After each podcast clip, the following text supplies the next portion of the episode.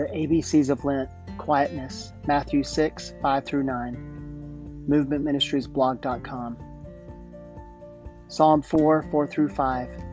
Be angry and do not sin.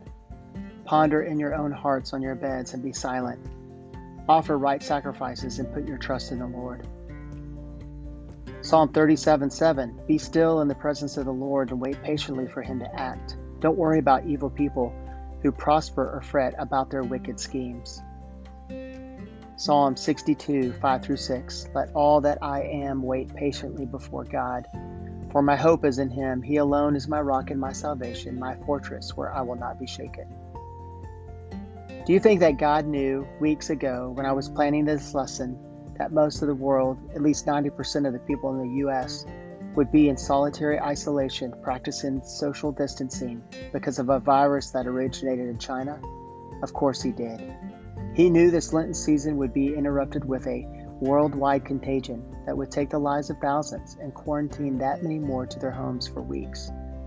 So it comes as no surprise that the topic of this lesson today is quietness. By quietness, I mean stillness, being quiet, allowing the deepest parts of your soul to rest in this moment. The Lenten journey, which is a journey toward the cross, is filled with all kinds of expressions and desires. Just as Jesus was quiet before his accusers, so we can practice being silent today.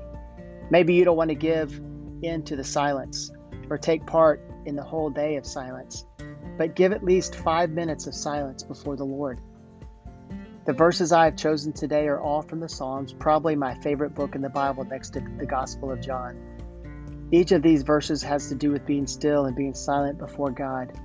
Psalm 4 4 says, Be angry, but do not sin. Ponder your own hearts on your beds and be silent.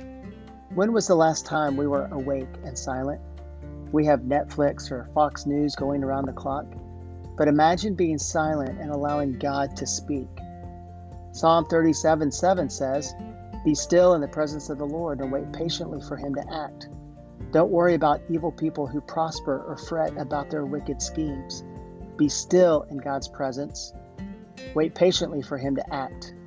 This might be the most difficult one for me. I can be still, silent, and quiet as I am right now writing this study.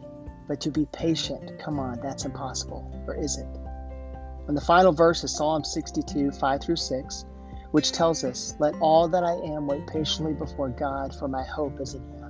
He alone is my rock and my salvation, my fortress where I will not be shaken. Man, I love that. Let all that I am wait patiently before God. All that I am is all that God desires. He wants us to wake up and look at Him face to face. He wants our souls to rest in Him, listen to His call, delight in His presence. The psalmist David wrote these words He alone is my rock and my salvation, my fortress where I will not be shaken. So today is a day about being quiet being still, listening to the Lord.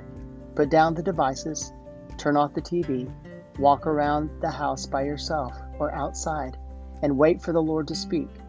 In this time of unspeakable pain, isolation, and illness for so many, allow your time of quiet to be a prayer for them and for yourself.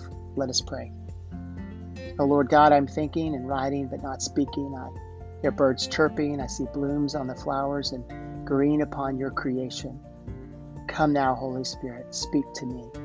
Let all that I am wait quietly before you, for you are good, and your love endures forever.